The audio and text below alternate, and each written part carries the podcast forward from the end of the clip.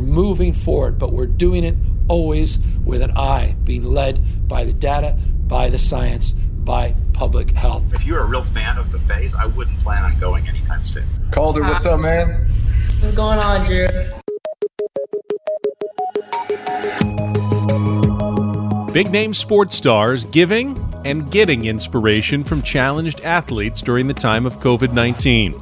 Welcome to our ABC 10 News Coronavirus Impact Podcast. I'm Ben Higgins, and we're looking at the different ways the ongoing pandemic is having an effect on our community.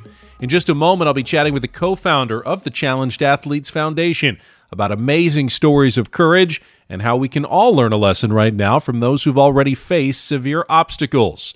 First, though, a look at some of the top coronavirus headlines for Thursday, May 7th.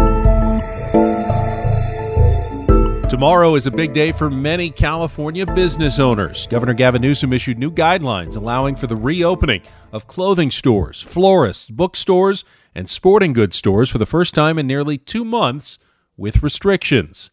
At this point, the order does not include close contact businesses for example, dine in restaurants or hair salons. Only retail, manufacturing, and warehouses are affected, and only if they have a safe reopening plan on record. The governor did add that counties with lower rates of infections may qualify for what he calls a regional variance, allowing county supervisors to decide if they want to go a step further and open restaurants for dining in as early as next week. But to qualify, a county must have no new deaths in the past 14 days. Supervisor Nathan Fletcher said San Diego County is nowhere near achieving this. That is not currently a criteria that we meet, uh, nor is it likely uh, a criteria that we will meet anytime in the near future. So we will continue to uh, work with the governor's office and the state of California on their criteria. The governor did warn that with more people going out, our number of cases statewide could spike again. And more importantly, customers may not be ready to return. Just because you open uh, business and have the ability to do curbside pickup or take a product from a retail store and put it into the trunk uh, to provide for social distancing and physical distancing to a customer doesn't mean a customer is going to show up. And nor does it mean your workers will show up. And that's why all of this uh, is focused uh, on not just the business opportunity, but the responsibility we have to one another, responsibility uh, that the employers have to employees to keep them protected, uh, and all of us have to one another as customers uh, to make sure uh, that we integrate in the spirit of this phase the kind of attitudes and processes, procedures, and common sense application of these rules that will allow us to make some real progress. This is just the beginning of phase two, which would go into effect tomorrow. It's not until phase three when we see the reopening of salons, gyms, movie theaters, and in person church services. Those could still be weeks away, and that will all be determined on the number of cases going down and the availability of testing going up. As restrictions start to ease for some industries, restaurants still aren't sure when their dining rooms will be back open. Jeff Rossman is a chef at Terra American Bistro He's also the president of the local California Restaurant Association chapter. He told 10 News the sooner they have a set timeline, the sooner they can start moving forward and getting prepared. It might take us two, three, four weeks to get some of the, the protective gear um, that they're talking about. Rossman says the group is estimating at least 30% of restaurants won't be able to reopen. That includes a San Diego chain that's been around for over 40 years. The CEO of Souplantation's parent company says there is simply no way the restaurant's self service model can survive in the post COVID world. That means 97 restaurants will close and 4,400 people will lose their jobs. The city of Chula Vista is finally ready to reopen their parks and trails tomorrow at 7 a.m. This comes a week after many other cities in the county eased up on their recreational restrictions. As 10 News reporter Rina Nakano explains, there are still strict rules in place when heading outside. Passive access is, is what we're able to offer, and so that's phase one. Walking, jogging, hiking, biking, sitting on the grass, and use of dog parks will be allowed with masks and social distancing. What's still off limits?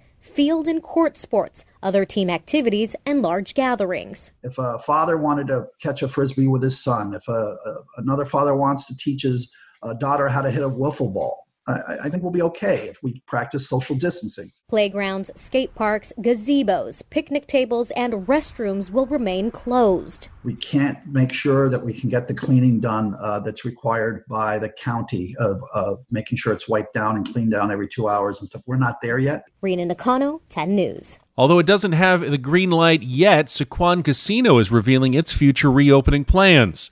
All surfaces will be disinfected. Thermal cameras will be used to take guest temperatures.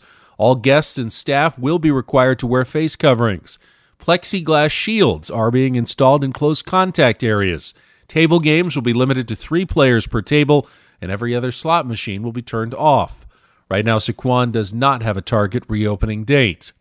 And tomorrow, the DMV will reopen 25 offices across California, including the one in Hillcrest. Office hours will be Monday through Friday from 8 to 5. On Wednesday, it opens at 9 a.m. Customers are required to wear face masks and stand six feet apart.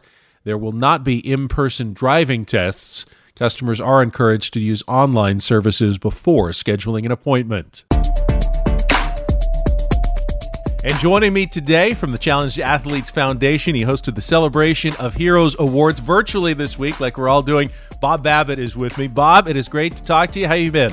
Benny, I am awesome. Great to connect with you again.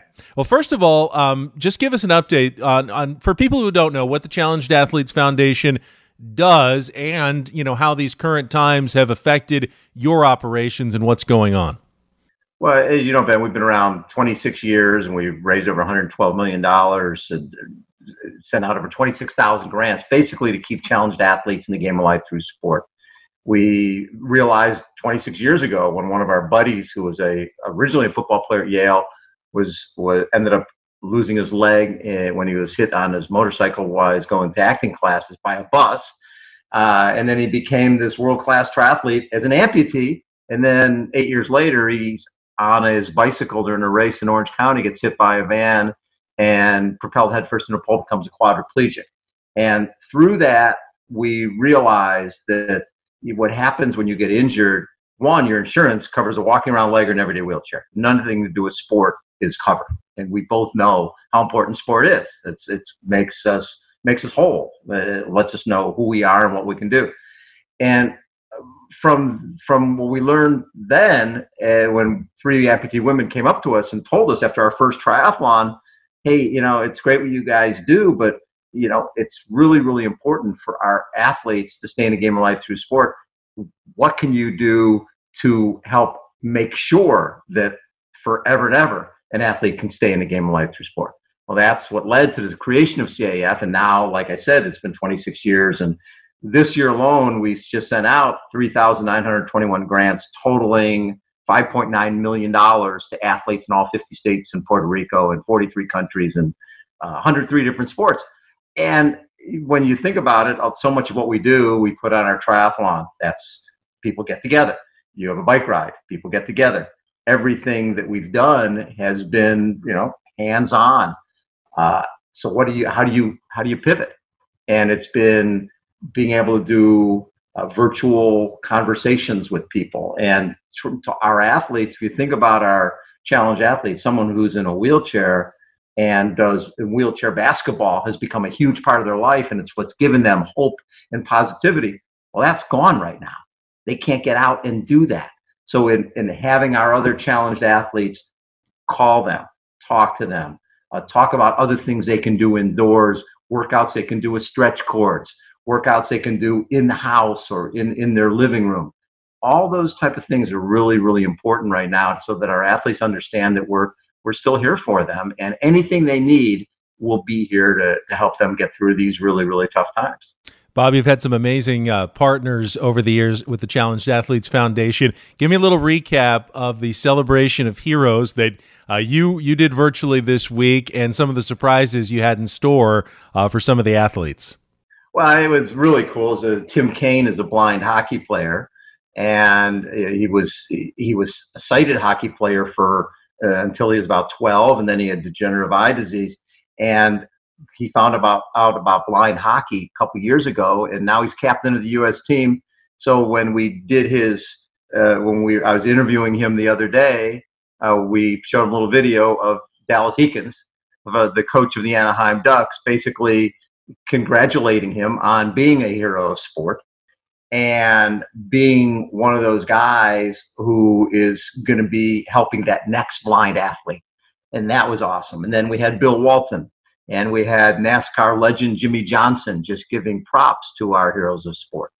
And then we had Cam Wurf, who's from who's a, a top cyclist and triathlete, and Andre Agassi surprised a young man with his wheelchair tennis chair just all across the board, just celebrity athletes understanding. And then there was a, a video we provided a wheelchair basketball chair to a young man up in San Francisco at a, a before the pandemic hit with the Golden State Warriors, and he met Steph Curry and he met Klay Thompson, and he and Steve Kerr came over and gave him his wheelchair basketball chair, and then we had a two sisters who both have spina bifida and are wheelchair basketball players, and they're like you know, 11 and 8 years old and had members of the U.S. Paralympic wheelchair basketball team come on and surprise them during a during a Zoom call. And then um, a, a, member of the WNBA jumped on to surprise them as well. So it was just it was star-studded show. But the, the main thing is the power of sport and how sport gives people their lives back. And in this day and age, we, you have to be flexible. You have to be nimble, but you, we can still we can still make sure that our mission is front and center. You mentioned the pandemic, Bob. Um, obviously, a lot of these challenged athletes have dealt with serious health issues in the past, and we know that you know, people sometimes with pre-existing conditions can be more susceptible to this coronavirus. What concerns have, have you heard and uh, have you seen athletes had to deal with during this uh, unique time? I think the main thing is just st- making sure that they're staying home and staying safe, and and giving people the support they need to stay home and stay safe. So a lot of times it's it's really communication. It's just saying, hey, there's we've other wheelchair basketball players and wheelchair and and quad rugby players who are all susceptible, and they're communicating with each other and saying, hey, this is what I'm doing to stay healthy, and it's it's been great. It's uh, it's really made you realize that you can communicate uh, you can communicate effectively even if you're not right next to each other. I, I, think we have all learned a lot through this pandemic people see the physical challenges that some of these athletes have overcome, whether it's a prosthetic leg or a wheelchair, but it also comes with massive mental challenges as well. They've had to overcome uh, depression, low moments in their life where they didn't realize where they'd get to. Right now, we're all we're all trying to overcome a challenge, something that for a lot of us is very new. We haven't faced this. What advice would you say that you've seen, you've learned that challenge athletes have used to kind of move forward and recover and rebound that the rest of us can apply to our lives right now as we try to recover and rebound from the pandemic? You know, it's been fascinating. I was on the, we were doing an interview the other day with Rudy Garcia Tolson, who's a double above knee amputee. Well, for the first five years of his life, 15 operations. So he spent his first five years basically in a hospital. So he sheltered in place for the first five years of his life. He was not, a, he couldn't be a kid. So we can learn a lot from our challenged athlete. Another one of our uh, wheelchair athletes, Christine Easler in South Carolina, she was a tri- age group triathlete, got hit by a truck while cycling, and now is a paraplegic. And she was saying the positive of this is she's been able to work at home. And if you think about somebody who's wheelchair bound, to get up in the morning and to get dressed and get out of the house is like a triathlon. There's a lot involved with that well, not having to go to go to work, but be able to do work from home, she's now more efficient with her time. And she's like, you know, this pandemic might be bad for a lot of people, but for me, I can do my job at home. Now my bosses realize I can do my job at home. Plus, I'm on my hand cycle every day indoors and training, and I feel better than I've felt in since she was injured. So, you know, there's the, fact that they're that they are alone and they're not with their peer group they're not able to go play wheelchair basketball. And that's probably the hardest thing. But by staying active and by practicing skills on your own, giving people the, the tools to practice uh, the sport on their own or to, to do weights and, and things like that, it, you can you can get through these tough times and basically prepare yourselves for you know for for when this is over. Before we go, Bob, uh, the Challenged Athletes Foundation always has so many great events throughout the year. I'm sure all of them on hold right now. What when people want to get involved, if there's anything they can do, uh, what would you suggest in, in way of supporting CAF? What I would do is go to challengedathletes.org and go on there, check out some of our amazing video stories. They can make donations. We, we love it all. Uh, the more exposure there is for our athletes and people see how amazing our athletes are, as you know, because you've met so many of them. It's all of that is a positive. Bob, it's great catching up with you. Thank you so much for your time. This was a lot of fun. Anytime, Benny. Take care of yourself. Stay healthy. We're also seeing more good news as the process of rebounding from the pandemic continues. We seem to be inching closer to the return of some major sports leagues, although nothing is set in stone. Several Major League Soccer teams are already back on the field for voluntary individual workouts. Teams in the NBA expect to reopen their practice facilities as early as tomorrow, and the NFL released its schedule today with a planned opening night on September 10th. Governor Gavin Newsom, though, said he's doubtful that any games could be played in California with fans in the stands until after a coronavirus vaccine has been developed and widely distributed.